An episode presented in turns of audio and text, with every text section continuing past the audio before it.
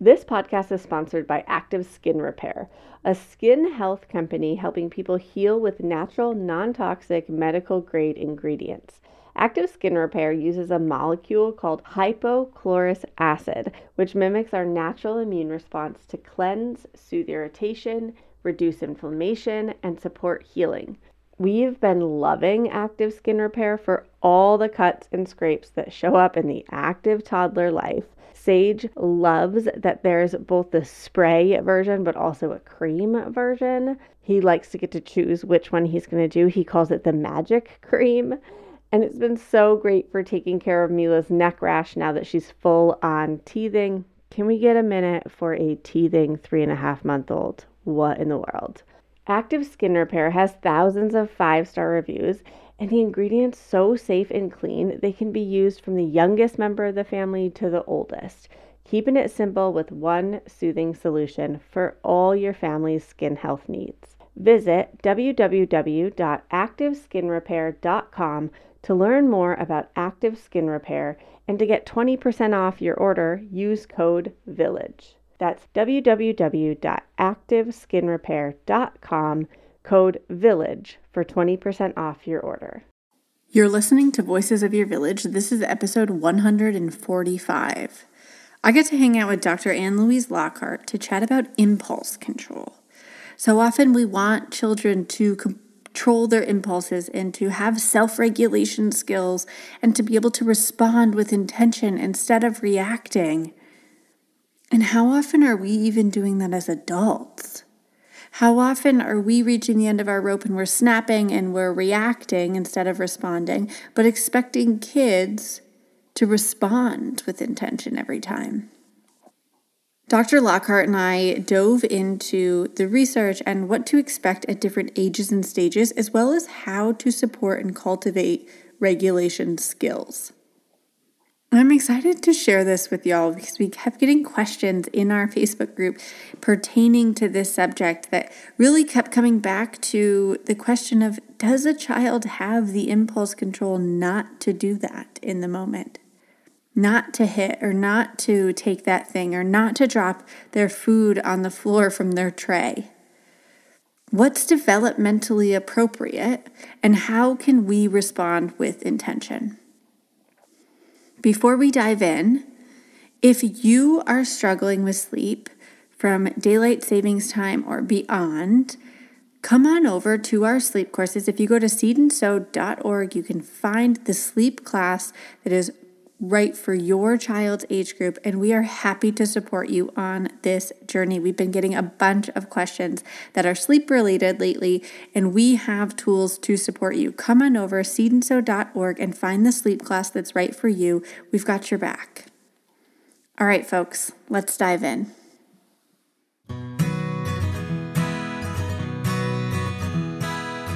Welcome to Voices of Your Village a place where parents, caregivers, teachers, and experts come to support one another on this wild ride of raising tiny humans. We combine decades of experience with the latest research to create the modern parenting village. Let's dive into honest conversation about real parenting challenges so it doesn't have to be this hard. I'm your host, sleep consultant, child development specialist, and passionate feminist, Alyssa Blask Campbell.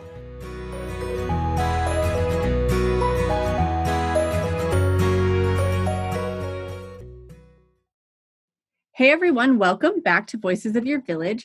Today I get to hang out with Dr. Ann-Louise Lockhart. She's the president and owner of A New Day Pediatric Psychology and a mom of two kiddos who I love to follow over on the gram. How are you today? I'm doing wonderful. Thank you. Yeah, for sure. Thanks so much for joining me. Of course. I'm glad that you asked. I think this is an important topic that we're going to talk about today. Yeah, me too. Thanks. Can you share with our village a little bit about who you are and kind of what brought you into this work? Yeah, definitely. So, um, this is actually my second career. Um, I spent several years working in higher education and I did a lot of residence life, marketing, admissions, counselor, all that kind of cool stuff. Loved working in the college setting. Uh, and then I went back to school to get my doctorate in clinical psychology. And so one of my first practicum or training experiences was working with um, in a school for homeless children for K through five. And that's when my love of working with kids started. because I saw the impact just connecting with the kid in the playroom for 30 minutes, how it had a, made a like a major difference on their life and even without even talking to the parent and that's when i was sold on working with kids. So from there it just kind of grew and then i came here to san antonio uh, 15 years ago working with the military as a civilian and uh, worked in the military hospital working with air force army and navy and uh, working with a lot of the kids whose parents had been deployed and injured and just seeing how connection and connecting families together specifically but just connecting with another individual when they don't have it yet how it makes a big difference. So uh, yeah that's just shaped my a lot of my um, interactions with clients and how i've developed a philosophy of how to relate and how connection is the most important thing. So i worked in that setting for 10 years and then i started my private practice in 2016 and I've just awesome. grown since. So just I love the work that I do, and I love that I can help parents uh, really better understand their kids and to hopefully love parenting because it's not always pleasant, but it can be really rewarding if you know how to do it in terms of the basics rather than all the stuff that's out there that bombards you. A thousand percent. It's information overload. Totally. yeah, for sure. I actually have a little sign that hangs on my desk that's like, if you are just going to add to the noise, it's not worth it. Like, add mm-hmm. value or add nothing. exactly. and there's so much noise. Um, that's so rad. What an interesting journey to like bring you here. And I love just that focus on connection. I mean, that's what this is all about, right? Like being in relationship with another human and uh-huh. I think for so many of us in so many relationships, we can get pulled out of the connection component. I was even just saying to Zach uh, just the other night, I'm pregnant and I haven't, I've had a just a rough first trimester and I felt like crap and got to the point where I was like, we haven't like just had a normal conversation. It's been like me in a dark room with a ice pack on my face or like just like getting through and like have missed just that connection of like hi how you doing today?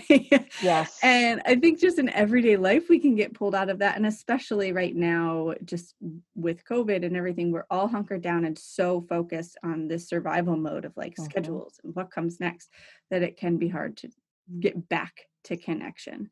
But I think that's important to pay attention to. And congratulations, by the way. I remember my first trimester with my daughter was miserable.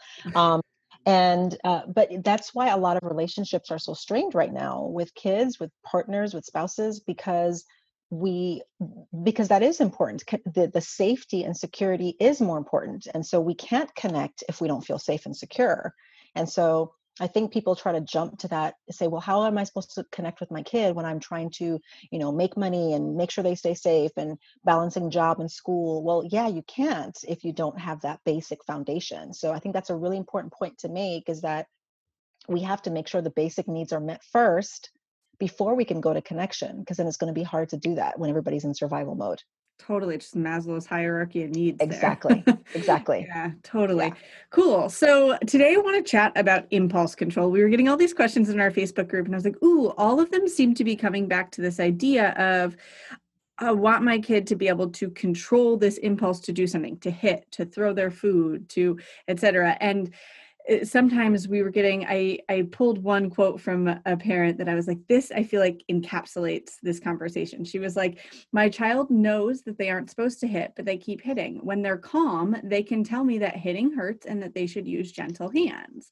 And so let's dive into this like when we know when they're calm and they can tell us yep hitting hurts i should use gentle hands but they're still hitting. Let's chat about why this is happening. That is an excellent question. I get that so much when i do parent coaching is the the whole concept it needs to start in from a very basic neurobiological standpoint okay? So our brain has a lot of amazing features that it does and the front part of our brain the prefrontal cortex right before, behind our forehead is responsible for a lot of basic things actually that should have been developed first in my opinion. So our personality impulse control time management starting and finishing a task and persisting in it, problem solving, decision making, self monitoring, knowing how you come across to other people. That's all in the front part of our brain. And that rapidly grows between ages three and six and 14 to 16 and doesn't stop growing until 26. Okay. So when we're expecting a two year old, a five year old, a 10 year old, a 15 year old, a 20 year old to quote, control themselves because they know better, how would they know better? They haven't developed that skill set yet. And executive functioning skills, which is all the things that I just listed, those are all executive functioning skills.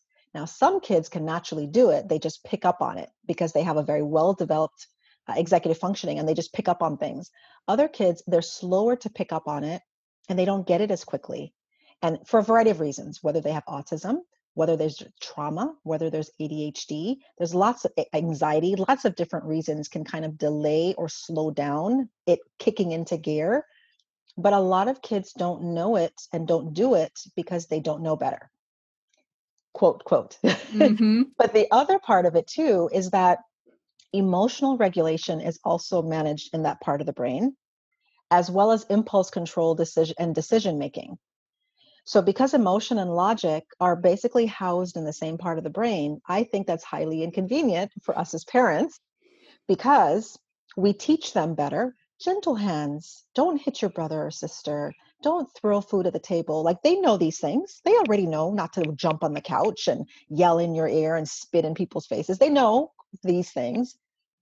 But that's logic. So then when emotion kicks in, logic, I like to use the metaphor of uh, it's like an app that kind of goes offline. It's in the background and it's still running, but you can't access it in front of all the other tabs and apps. And emotion gets highlighted and it gets really paid attention to. So when emotion is triggered and highlighted, logic goes background and it goes to sleep. So then when they get stimulated, whether through excitement or through that witching hour from 6 to 7:30 p.m. when kids like have the second wind of energy, or they get upset, then logic and all the things they should know, they forget in that moment because their emotions are purely in control and they're ruling ruling and running the show. Yeah. Oh, I love I love that metaphor with the taps. Um, that's helpful. I think one of the things, like as you were saying that, I was like, yeah. Also, as an adult, like I know I shouldn't yell at my husband. Like I know that's not productive. And in the moment when he does something annoying, it's not always like, I know I shouldn't yell, let me very calmly regulate and then communicate with him. Sometimes there's a reaction and I'm like, ugh, like what you're doing is really annoying. And there's, I do react and have a fully developed prefrontal cortex. Like yes. I think even once we have all of these, this idea of like they will always mm-hmm. perfectly do this, we are doing that as adults.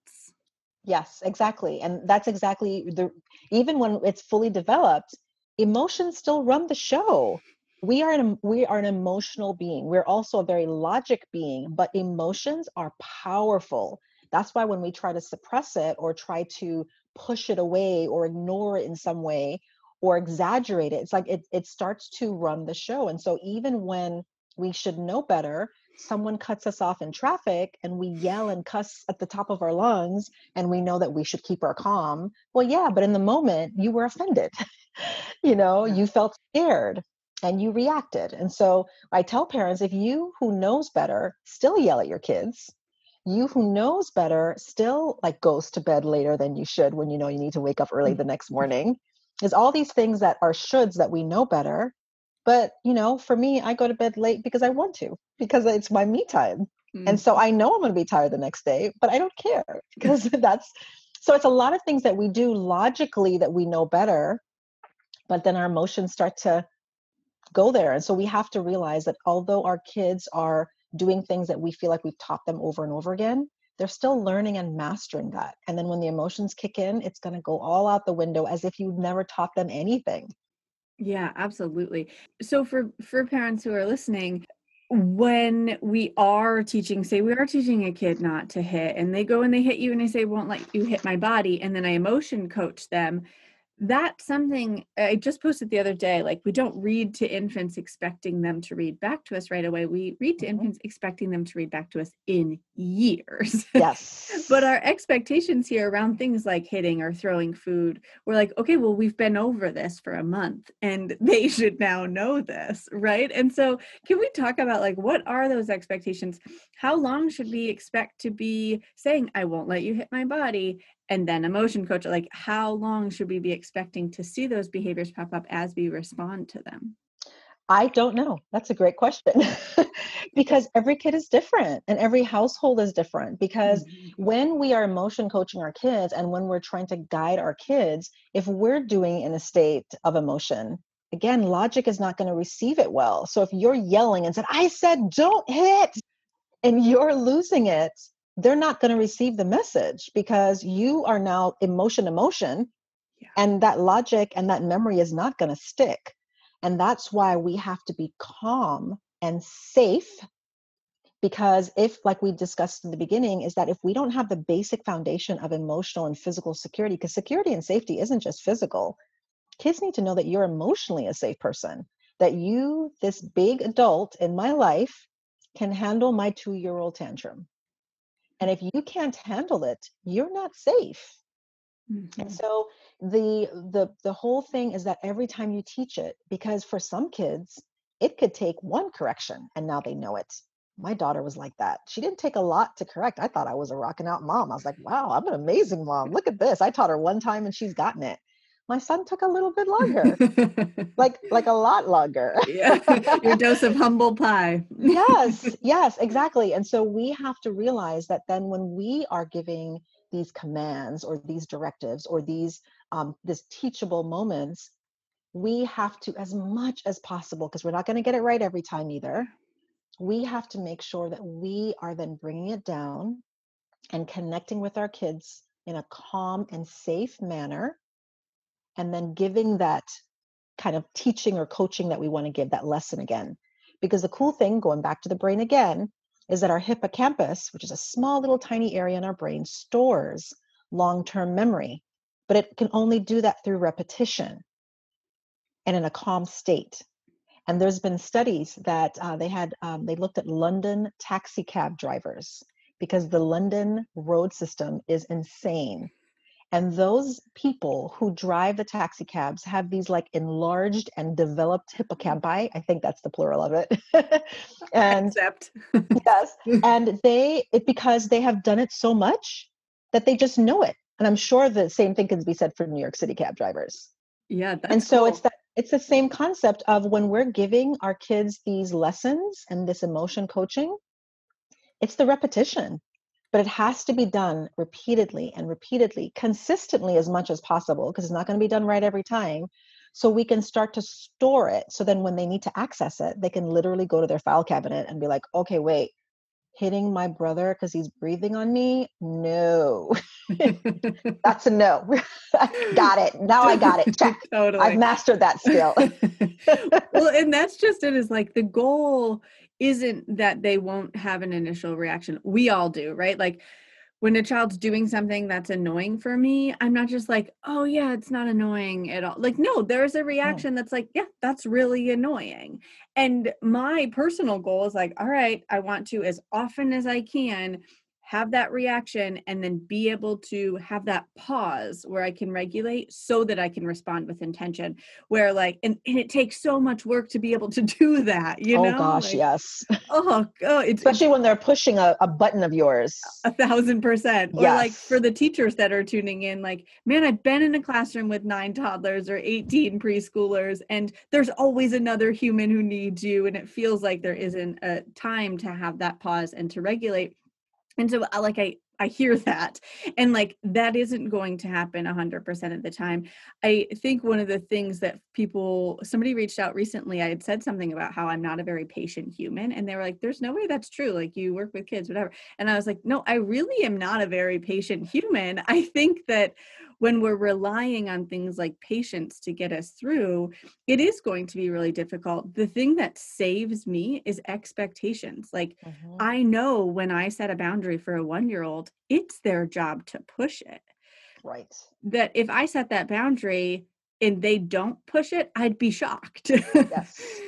and I think that, like, when we can adjust those expectations, for especially our young kiddos under five that when we are going to set these boundaries they are going to push them etc then then we don't have to rely on patience as much because we can mm-hmm. have that expectation of them pushing it. Well and we want to ask ourselves too if that one year old never pushes then we're like okay is there something developmentally going on with them? Are they people pleasing are they afraid of me Mm-hmm. Uh, are they not safe in this environment? Like we have to ask ourselves those questions because yes, there are some kids. Again, not every kid is going to terrorize your home and your sanity. It feels like, but most kids are going to challenge it so they can know what is the limit mm-hmm. that I can go on. And, and I remember when my son, when he was in kindergarten, he had a really rough go, and he had an amazingly, amazingly patient and gracious teacher. And then she had him again in second grade two years later. And she said she saw the difference that because he's extremely hilarious, like really hilarious, but sometimes it can be a little bit too much. And so he she says, Yeah, I can see that he pushes, he goes right to the edge, and then he pulls back. Like he she saw the maturity in the growth. Yeah. And so it's like still being your same person, but knowing how to control that impulse to tell that extra joke that we would love to hear it, but it's not the right time. totally. Yeah. Ooh, just flirting with that edge. I appreciate uh-huh. that. yep. Right. I appreciate that. Just this summer, we were, Zach and I were in a little, um, actually the slumber pod, which is for sleeping, but um, this little girl in our life, Nora, who's five, calls it her tent. And so she was like, Will you come into the tent and we can tell spooky stories? So Zach and I are sitting in there with her. And then she had recently just that that week done something she knew she wasn't supposed to, did it, pushed that boundary, navigate the whole thing. So we're in the tent and she was like, did you ever do something you knew you weren't supposed to but you did it anyway and i was like for sure like so how many stories do you want like yeah, i have totally. flirted with that boundary a lot and so I shared a story, and then Zach shared a story, and she just kept asking, "Will you tell it again? Will you tell it again?" Mm. And uh, then at one point, I was like, "Have you ever done this?" And she shared her story and gave us the whole rundown. And then about a week later, we were FaceTiming, and she was like, "Will you tell me that story again?" Like you could see that processing, right? Yeah. Like of her being like, "Okay, like how did you?" And she was asking so many questions, like, "When next time when you were doing it, how would you stop?" How would you know how to stop your body? What would you do? Like she wanted to know like how do i regulate? Because last time it felt like i really couldn't make a different choice. Yeah. You know what i mean? And i think I so uh, it was so cool to like watch that whole process unfold. And i think so often when we look at these things and we're looking at regulation it feels to us like they're making a choice. Like they're saying i'm mm-hmm. going to hit my sibling or i'm going to throw this food. Uh, and what i was hearing you saying is like they're not in a space where it's a conscious choice. No. This show is sponsored by BetterHelp. Being back to work after maternity leave has been so good and frankly so hard. I love what I do and I missed collaborating with my team while I was out, and it's been a tough transition. The combination of a packed schedule and still being the milk machine for Mila Bean, it's hard to juggle everything. I feel so grateful for my weekly therapy hour. Sometimes I'm just holding so much and I need a safe space to let it out and get it off my chest. I've noticed that when I don't release it, it comes out anyway, but usually in ways that aren't aligned with how I want to show up in the world. BetterHelp is such a convenient, flexible option for parents who just can't take the travel time to get to an in person therapy visit. It's entirely online. You can show up in your jammies, always a win in my book, and you can switch therapists anytime for no additional charge. Just fill out a brief questionnaire to get matched with a licensed therapist, and you're on your way to feeling heard. Get it off your chest with BetterHelp. Visit betterhelp.com slash voices today to get 10% off your first month. That's betterhelp, H-E-L-P dot com slash voices. Hormone Harmony is an all-in-one hormonal balancing solution for women of all ages. Happy Mammoth, the company that created Hormone Harmony, is dedicated to making women's lives easier, and that means using only science backed ingredients that have been proven to work for women. They make no compromise when it comes to quality, and it shows. Hormone Harmony contains science backed herbal extracts called adaptogens. Now, here's the beauty about adaptogens they help the body adapt to any stressors, like chaotic hormone changes that happen naturally throughout a woman's life. Hormone Harmony is perfect for those horrible menopause symptoms that put your life on hold, like hot flashes and night sweats, racing thoughts and low moods, poor sleep and feeling tired all the time, occasional bloating and gas. Yeah, Hormone Harmony can help with all these things. And the biggest benefit feeling like yourself again. That's what women mention over and over in their reviews, and there are over 17,000 reviews for Hormone Harmony. For a limited time, you can get 15% off your entire first order at happymammoth.com. Just use the code VILLAGE at checkout. That's happymammoth.com and use the code VILLAGE for 15% off today. Now, sometimes it is for sure. Right? when they like look at you as they're slowly as doing, they're doing like, don't do it, don't do it, don't do it. And, and they're like, you're I'm curious if you'll enforce this. yeah, exactly. But that's that limit setting, and but yeah. it's not that they're trying to, you know, hijack your home and manipulate your your life. It's just they're trying to see what is how far can I take this, and and and what is okay and not okay, and that's why that uh, consistency as much as possible is so important because that's where when you were telling that story by the way it reminded me of the original jurassic park when the guy the hunter he was saying it's like she's trying to figure things out uh-huh. right? That's what it reminded me of it's like she kept hearing that story over and over again testing the fences testing the fences. Mm-hmm. how can i get out of here and eat these people? You know? Like it's, totally. it's, it's really it's like this testing to see what can i do? Where are my limits? How far can i go until there's like it's it's too far? Mm-hmm. and so that's the whole concept of intermittent reinforcement is where i think a lot of us go wrong because consistency is hard as a teacher and as a parent because we're not going to do it right every single time and we have to stop expecting that of us ourselves. And so the intermittent reinforcement simply means that we're intermittently occasionally sometimes yes all the time maybe not this time when a child does something how we respond and react. So sometimes they um, hit their brother and we freak out and yell and we go off on them and send them to timeout or spank. And then other times we are gentle and we correct and we redirect. Other times we cry and like, you hurt mommy's feelings and we guilt trip them. Like we do all kinds of stuff. So then the kid literally doesn't know how is this person going to react each time. Yeah. And so then they continue to do it. The behavior continues to worsen so then when we finally decide to be more directive or more gentle, more intentional, and then we see worsening behavior, that's that extinction burst that we're going to see. So mm. after you've intermittently reinforced something, that's what the video game and gambling industry get, um, bank on. Mm-hmm. After you've been intermittently reinforcing something, and sometimes there's going to be a payoff, and sometimes there's not going to be, and then you stay consistent, they're going to be like, wait, wait, hold up, what's going on? So they push more, and that's why a lot of parents give up on the effective strategies because they think this woman, Alyssa, this mm-hmm. woman, Dr. Lockhart, they don't know what they're talking about because I did that and that didn't work. Well, of course it didn't work because if you were inconsistent before, which most of us will be, yeah, then yeah, the kid, that your child is going to be like, um, wait, I don't know what reaction I'm going to get. Yeah. And Absolutely. that's why then if we do react, that's why that repair is so important. Yeah. You know, sweetheart, mommy is so sorry. Daddy is so sorry that that's how I responded. I was feeling frustrated. Yelling at you is not the way that I should do that. Let's redo this. Let's do better. Let's do better.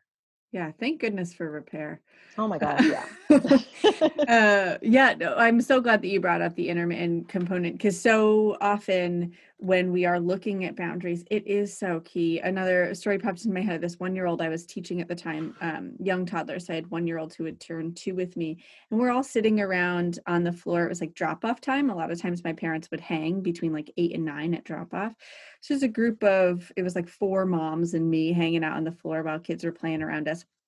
And this girl turned and she threw a block like towards our little circle. And her mom was like, you could see the like shock, almost potentially embarrassment, probably of like, my kid's throwing the block, we're all here. And in my classroom, I would step in. And so I turned and did the same thing we would do consistently. And it told her like we're not going to throw blocks here if you would like our attention or you would like to connect with us you can say or you can do blank and then I asked her, Can you please pick up this block and we can put it back and you can come play with us? And she like looked at me and she looked at her mom and she looked at me and she looked at her mom and she walked over and she picked up the block and she brought it back. And her mom was like, in no world would she have done that for me. Like, in no world would that have been the result. And I was like, Yeah, because I'm with her for eight hours during the day it's way easier for me to consistently hold these boundaries all day long than it is for you 24 hours. And so for mm-hmm. you, there are probably more times where it hasn't been consistent. And so she's going to push that boundary and be like, is this the time that you're going to make me pick up the block? Like, are you, re- is this really going to happen this time? Mm-hmm. Whereas with me, I was like, I'm with her for so much less time that I can consistently hold those more often. And so she knows at this point that what I say I mean. Exactly. And I I think like it is so huge to give ourselves grace and mm-hmm. as often as possible hold the boundary. Right, exactly. And that's why when parents beat themselves up when, for example, they take their kids to daycare and then they pick them up and the kid has a meltdown and is screaming all the way home. And the daycare's like, oh my gosh, they were an angel with us all day. I don't know why they're acting this way, which I used to receive a lot of those messages when I picked up my kids. I'm like, thanks for sharing that. yeah, that's helpful. that's helpful. Um, but it's again, it's that, you know, when you're in that limited time, and you're not sure eh, or you are do know what you can and get and can't get away with kids are going to be more consistent because many times the teachers are going to remain consistent and again it's not their child they can do that the mm-hmm. children there's all that positive peer pressure as well too mm-hmm. seeing other kids doing what they're supposed to do hopefully and so then they get reinforced for that but when they come home and you're exhausted as a parent because you've been working all day and you're tired so then your fuse is not as um, ready to deal with what's going on and then you're like fine just get the sippy cup you know even though i want to we whatever it is and then we kind of give in and they're like oh, okay i get it. So when i scream my head off and kick the back of their seat they eventually give me what i want. Right. and then again it's not a manipulation thing it's it's a pairing thing it's a it's a conditioned response. When i do this i get this. And i think a lot of parents and i hear this a lot of parents view that as manipulation. It's it, it's willful disobedience. And it's not about that willful disobedience it's the conditioned response. It's the same reason why people become insomniacs they try to go to sleep they toss and turn in their bed they feel restless they go to the couch watch netflix and fall asleep you've associated the bed with restlessness and you've associated the couch and netflix with sleepy it's mm-hmm. just an association. We do it all the time in our brain. We make connections all the time. And the same thing happens with our children. And so we have to not put these adult experiences and project them onto them because that's not what's going on. They're not that advanced in being psychopathic. I actually had a parent want me to evaluate their three year old because they thought they were a psychopath because they felt I looked it up, I Googled it, and it said psychopaths manipulate their prey to get what they want. I think that's what my three year old's doing. I'm like, no, no, no, no, no. That is not what they're doing. It's not what they're doing. Oh. You don't have oh. a psychopath on your hands. That's not the reason why. no, it's not. It's not. Oh, that's funny. I and one of the things here to note is that all behavior is communication, as you were saying. Like they're yes. communicating something. They're communicating, I want to connect with you on our way home from work. When this little girl threw the block, she for me that was like, oh, you want to interact with us. We're sitting here talking, and your mom's in the classroom, which is different than usual. And you would like to be a part of this, or you'd like to feel noticed and included and connected here. And but it when we just see the block thrown, like that, it, you got to take a beat to get to the like, oh, what are they communicating? Mm-hmm. Because it's real easy to just be like, stop doing that. Right. no, we don't throw blocks. Uh, but when we can look at like all behavior is communication, they are hitting to communicate you're in my space i'm nervous you're going to take my toy or i'm annoyed with you or i'm frustrated with you or mm-hmm. who told me this kid was going to stay when you brought them home from the hospital why are they still here like send them back yeah.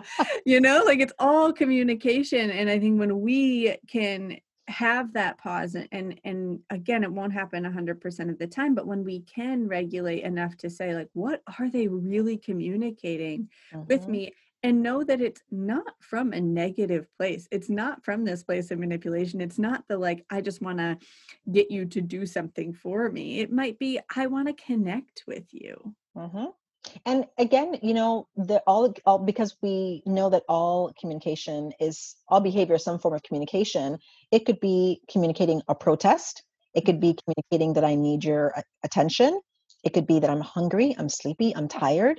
It could be that I'm too hot. It could be that I feel jealous, I, I'm lonely, I feel unsafe, I'm scared. I mean, there's mm-hmm. so many different things. It could be that I know that if I do this, that you give me what I want. It could be that. Yeah. because totally. that's what you've taught them. And so, but another thing, and I remember Dr. Becky had talked about this on her um, on her uh, one of her lives, and I really love this. And it was that whole sense of when a child is feeling distressed, and I see this with adults too, when they're feeling this level of distress that's intense, and as the parent, you aren't connecting with that, you're just dismissive of it. You're like, just fine, just stop crying, get over it, kind of thing. They intensify that because it's their attempt, even if they say something insulting to you, you're a bad mommy, you're the worst, I should run away, any of those kinds of things. They're not trying to really insult you. They're trying to get you to join their world. And so a large part of that is and we see that in our adult relationships you're com- you know venting to your spouse or your partner about a bad day that you had and they're like yeah yeah yeah. You know you should have just taken the other freeway and you know it's over now. I mean you're like um dude like that was dismissive. So then you might escalate. Well i said my day was really terrible. Like did you hear? And so then we then when they start to then yell back and then we start to have an argument now we've connected. Mm-hmm. Now, it's not a great way to connect, but it is a way of connecting because now we feel like they're on the same page. So when a child is escalating as well too, it's sometimes it's that they just want you to join their world. They want you to feel what they feel. And I see this a lot with anxious kids because they're so anxious, they're so scared, and their parent is like, "What are you anxious about? Like get over it." And so they're like, "You don't get me."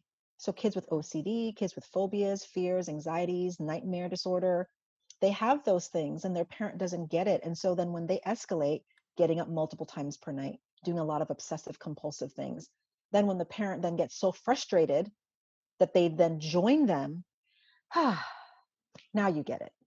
Mm-hmm. So we have to realize that everything is communication. We just have to figure out what is my child's way of communicating when they do blank, just like identifying your different cries of your baby.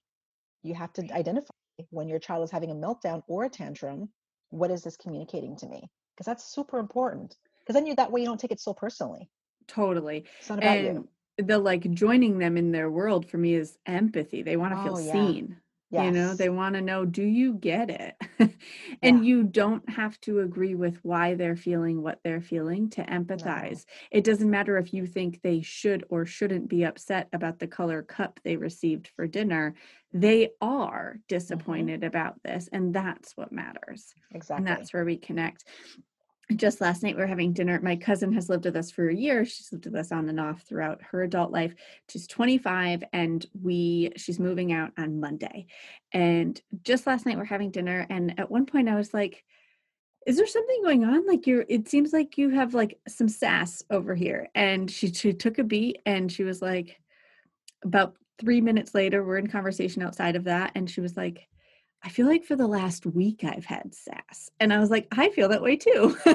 and she was like, you know what? Like, I think that this is a pattern of mine where when I have to say goodbye, she grew up in the military in the service and they moved every two years and she was like i had to move a lot and so i would start to like detach and dissociate mm. towards the end and i eh, almost to like as a protective measures because saying goodbye is hard and sad and i had to do it so often that i would start to like pull back and she was like i feel like that's what i'm doing like i'm being mm-hmm. rude to you because i don't want to feel connected and then have to say goodbye on monday yeah. and i was like yeah that makes total sense total sense total sense and but noticing like we do this all the time you know like in our in-law relationships with our parents all mm-hmm. across the board in relationship all of this behavior is communication and mm-hmm. when we can see that it's so much easier to not take it personally right because if our child knows that anytime they do something that's disappointing to you that you give them the silent treatment mm-hmm. and that you um, detach then why wouldn't they do it 1st so mm-hmm. before you can hurt me i'll just hurt you I hate you get out of my room you know and so then that way they feel in control mm-hmm. and i get to dictate the terms of our relationship now not you and yeah. so we have to realize that because I've worked with parents who say, Yeah, I got so mad at my kid and I gave them silent treatment for three days, or, you know, I, I didn't connect with them, or I made all these sassy, sarcastic remarks. I'm like, Well, that's not really effective because now you're teaching them that when right. I feel disappointed, when you hurt my feelings, I just cut you off. And man, that stuff, it's again that rep- repetition that gets stored in our brain. Okay. So when I really care about someone and I really love somebody, but they hurt me, I can just cut them off. Mm-hmm. And you see that in adult relationships where people do that. Oh, you hurt me once, I cut you off. I cut everybody off. Unfriend, unfriend, unfriend. yeah. You know, and that's how then we learn that. And so a lot of our um, you know, when I work a lot with Dr. Tracy, who does works with couples and families, and we talk about how there's so many parallels between the parent-child and then the spousal or partner relationship. Is that we every other relationship is informed by the parent-child relationship, every mm-hmm. other one, because we learn how to interact with our siblings, with friends, with teachers, with our future partners, all from how our parent interacts with us. Mm-hmm. And that's why it's so important that we treat that with such sacredness because we're teaching them with every little thing we do, every little thing we do. And so we have to make sure that we're we're that's why for parents when they come to me and they want to get a bunch of interventions, I was like, you could read about interventions all day long. Instagram books, there's lots of books on parenting, right? And there's lots of great ways to do it.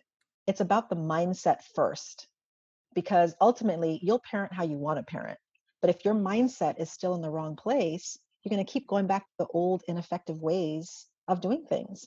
And so the mindset means you're looking at your child and looking at looking at them as an autonomous human being who has their own needs, this desire for control, and that they want to connect with us, but that many things they do are developmentally appropriate.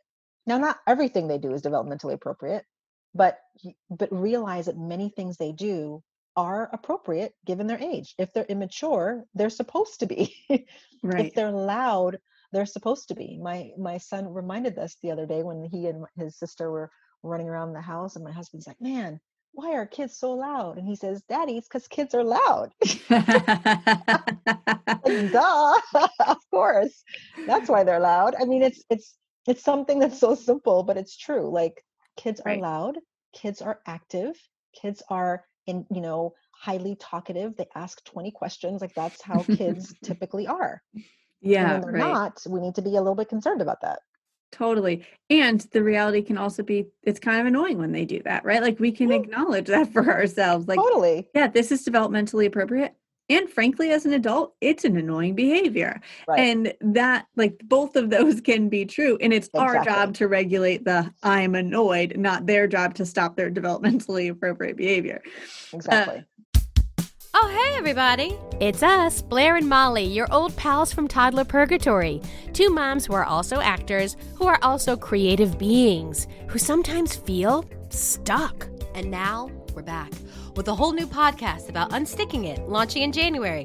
What happens when life gets in the way of our creativity instead of nourishing it? We talk to all sorts of guests about how to break through the mucky, gluey, sticky wall that can get between you and your creativity. We hear about their journeys, their successes, their challenges, and even their bougie coffee shop orders. Mm. So, join us, won't you, as we deep dive into how to unstick ourselves from the life gunk that can get in the way of our creative freedom. Get out of there, life gunk. Let us help you get back to your best creative self. Look for Unsticking It with Blair Molly, wherever you listen to podcasts starting in January. Unsticking It with Blair Molly, because sometimes life sucks.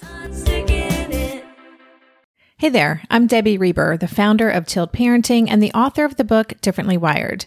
The mission of Tilt is to change the way neurodivergence, whether that's having a learning disability, having ADHD, being gifted, autistic, or some combination of all of the above, is perceived and experienced so differently wired kids and the parents like us raising them can truly thrive. On the Tilt Parenting podcast, I get to talk with authors, therapists, educators, and parenting experts who are committed to this mission. I ask the questions my listeners are most curious about when it comes to supporting our kids. And in turn, my guests share strategies for challenges, out of the box ideas for navigating school, best practices for therapies, tips for advocating, and so many thoughtful insights on what it really takes to help our kids grow up feeling seen and respected so they can create awesome lives for themselves. I know that raising a differently wired kid can feel overwhelming and isolating, but I promise you, you are not alone, and it can feel so much better. If you're on this parenting journey, come listen to Tilt Parenting. Together, we can shift this paradigm and show up for our exceptional kids with hope, possibility, and joy. When but you- to realize that that feeling of annoying is going to then show non-verbally verbally so then we have to keep in check what are we annoyed by because there's other times that same behavior is cute right and adorable So it's not so much the behavior all the time. Sometimes it's what is our cup doing? Is it over full? Totally. And did have we gotten our needs met? Right. Has it been loud all day? Because I haven't had any sort of pause or break for myself. And so now the loud at 4 p.m. Mhm. is feels way louder Way than it did at now 9 a.m. Exactly. you know, yeah, totally. Right. That's a great note. Um when you were saying the like, you know, giving the silent treatment, it also made me think of when we i- ignore kids' behaviors like, oh, they're hitting, so I'm just ignoring it so that I don't give it attention or feed into it. Um, can you speak to that a little bit? Yes. So I think there are times when ignoring minor inappropriate behaviors are um, appropriate.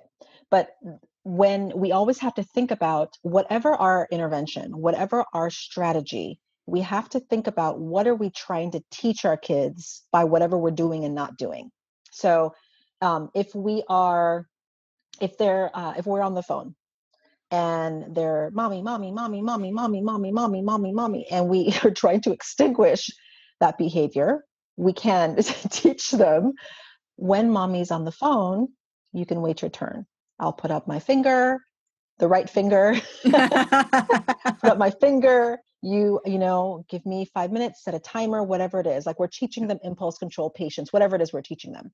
Or we can choose to ignore because if we pay attention to the behavior, we know we're reinforcing it. So we have to determine the age, what we've taught them before, what we're trying to teach them. So sometimes ignoring can be appropriate because ignoring some of these minor inappropriate behaviors can be it can extinguish it it can it could snuff it out Mhm. um, but i think if we're trying to then change the behavior we want to teach them what they're supposed to be doing not what they not teaching them what they should not be doing Mhm. and so because we're always trying to then plant that seed of moving forward rather than moving away from because the thing they've done already they can't change it. We want to look at moving forward what do we want them to know more of?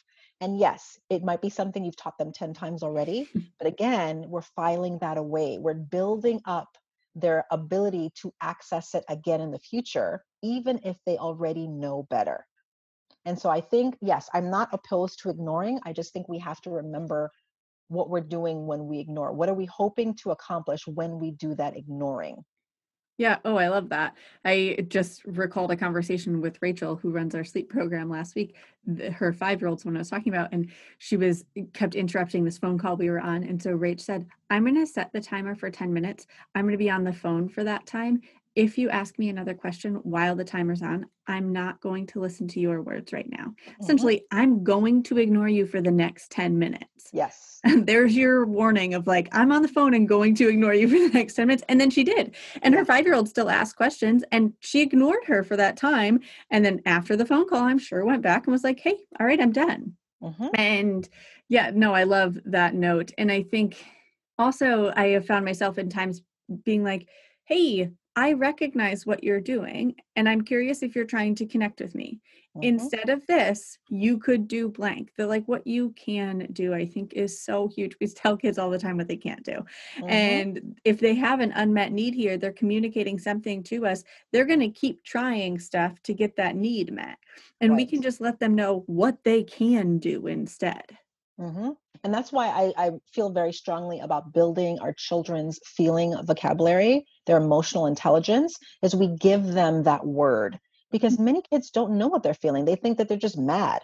And if you're mad, you act in mad ways. But if you know that you're lonely, then you can Mhm. say, you know, it seems like you're feeling lonely and you're wanting mommy's attention.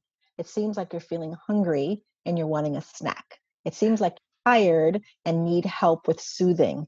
Like you to give them those words. And i'll even when i work with kids i'll even give them like more complicated words. So a kid who's struggling with i want to be with my dad but i don't because i really hate the way he's treated us but i still love him so it sounds like you're feeling ambivalent about your dad.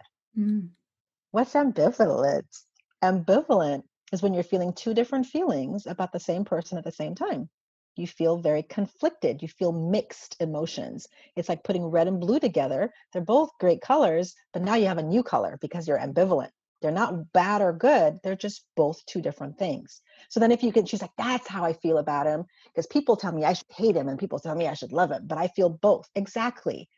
Hmm. so you can give kids the words to describe their experiences and the person they feel it towards, it makes a big difference. I'm mad at you, mommy, because I can't watch TV at 10 o'clock at night. Well, yeah, maybe you feel you're very disappointed that you didn't get to watch Peppa Pig until 10 o'clock. Mm-hmm. you know, and so now they're understanding it's not really mad, it's that you're disappointed. Yeah. So when you can give them these words, what you're doing is you're building up their feeling vocabulary so they can start using that and they can start to use express the full range of their emotions rather than sad, mad, and glad.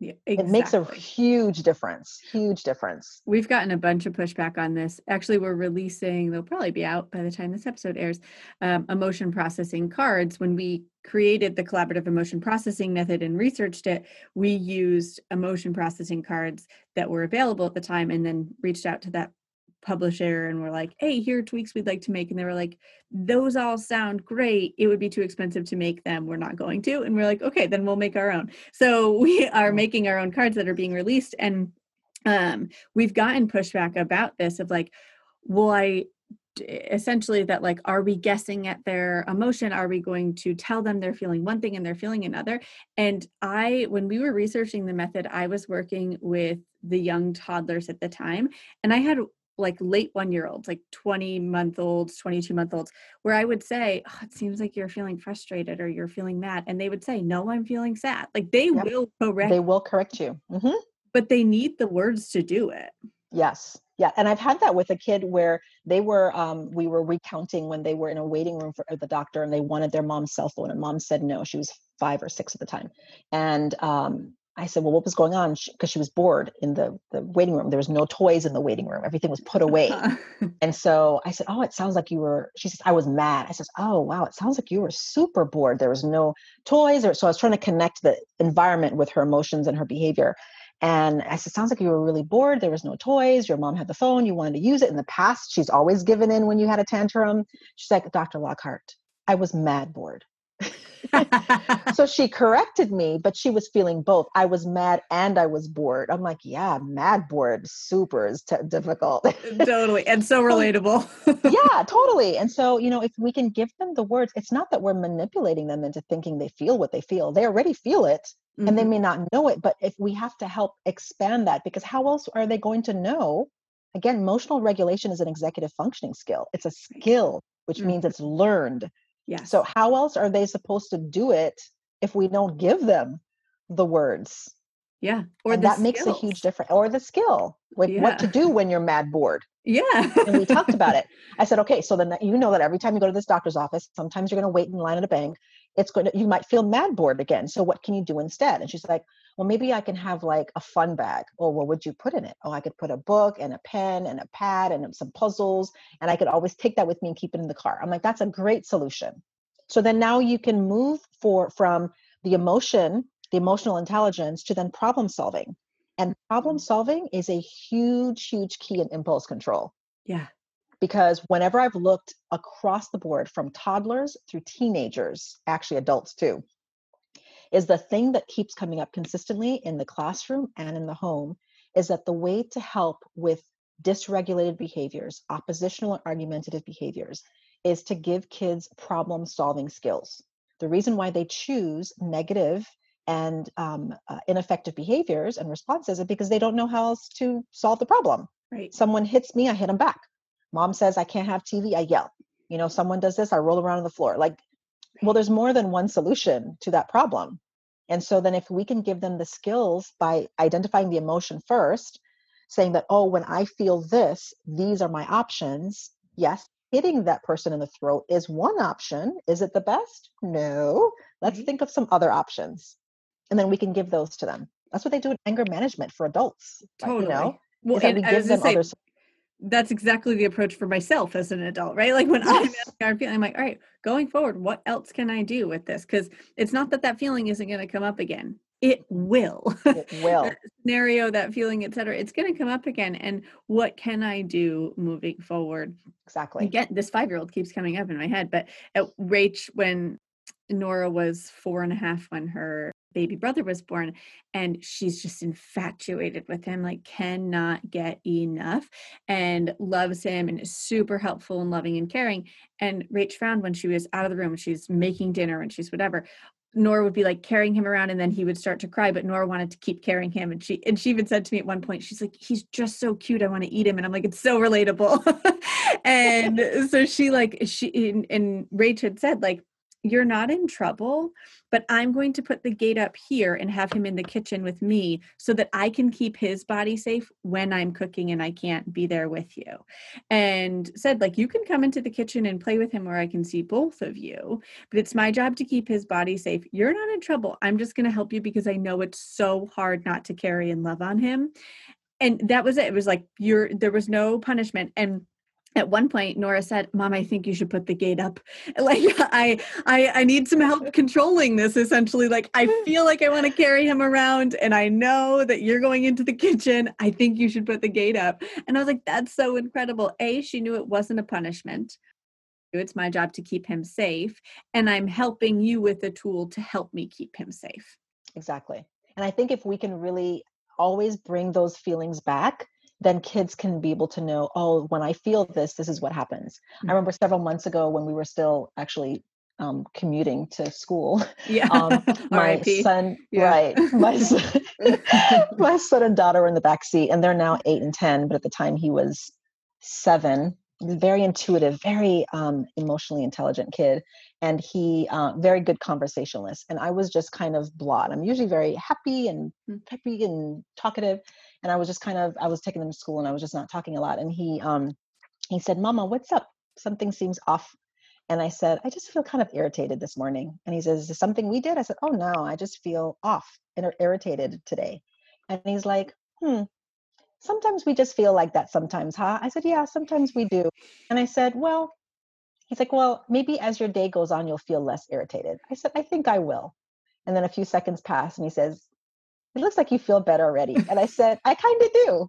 I said, just saying it out loud, I feel better. And he's like, well, that's good. And I was like, how sweet is that? That's what our kids want from us, right? That yeah. when they're tired, when we wake up, up in the morning, when they're irritated, they're just having a, an off morning. Like it's mm-hmm. okay. We have it. So let's give our kids permission to have an off moment, an off day to hate a food that they liked yesterday. Mm-hmm. There's some things, you know, like like we have those same things. So why don't we give our kids the grace to be able to say it's okay to be off today. It's okay to be in a bad mood. Yeah. It's okay to not like me today. Like that's all okay.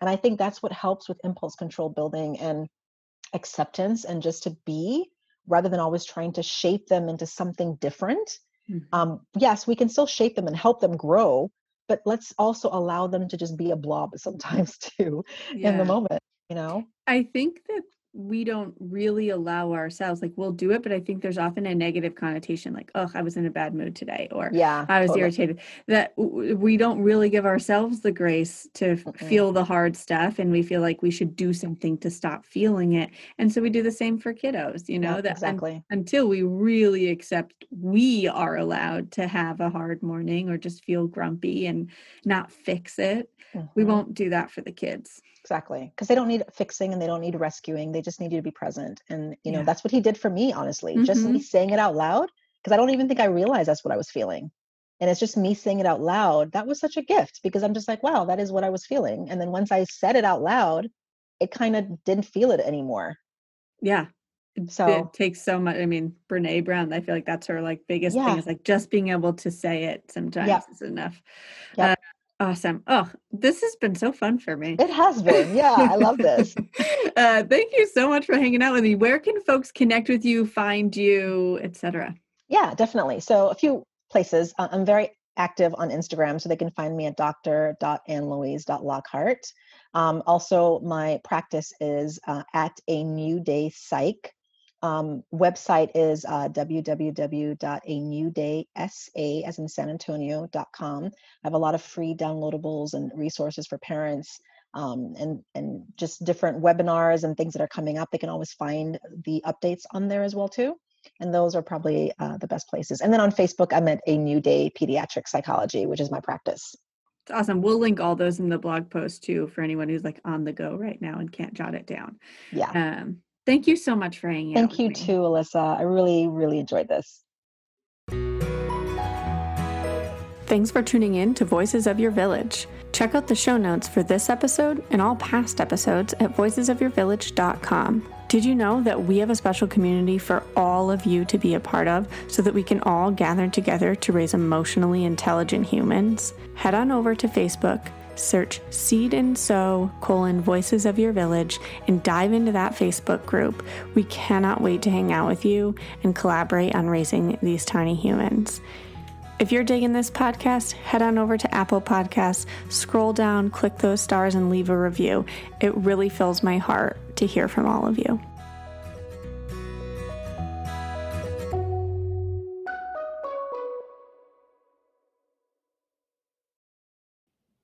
Feel like you're the martyr in your family? You're not alone. Hey, this is Joanne. And Brie. And we're from the No Guilt Mom podcast. Brie, we talk to a lot of moms. Yeah, we sure do. And if you're a mom who has a to do list that is so massive that you get overwhelmed and you shut down, Or if you fall into the habit of doing everything for everyone and don't know how to change it, we can help you become a no guilt mom. we're going to take you from family martyr to family model. That's role model, so that you role model the behavior that you want to see out of your kids. You're going to go from being tired and overwhelmed to energized and guilt free. Every week, you'll get actionable strategies that you can implement right away from the experts that we interview and from us. We also have a whole lot of fun, so check out the No Guilt Mom podcast everywhere you listen to your favorite shows.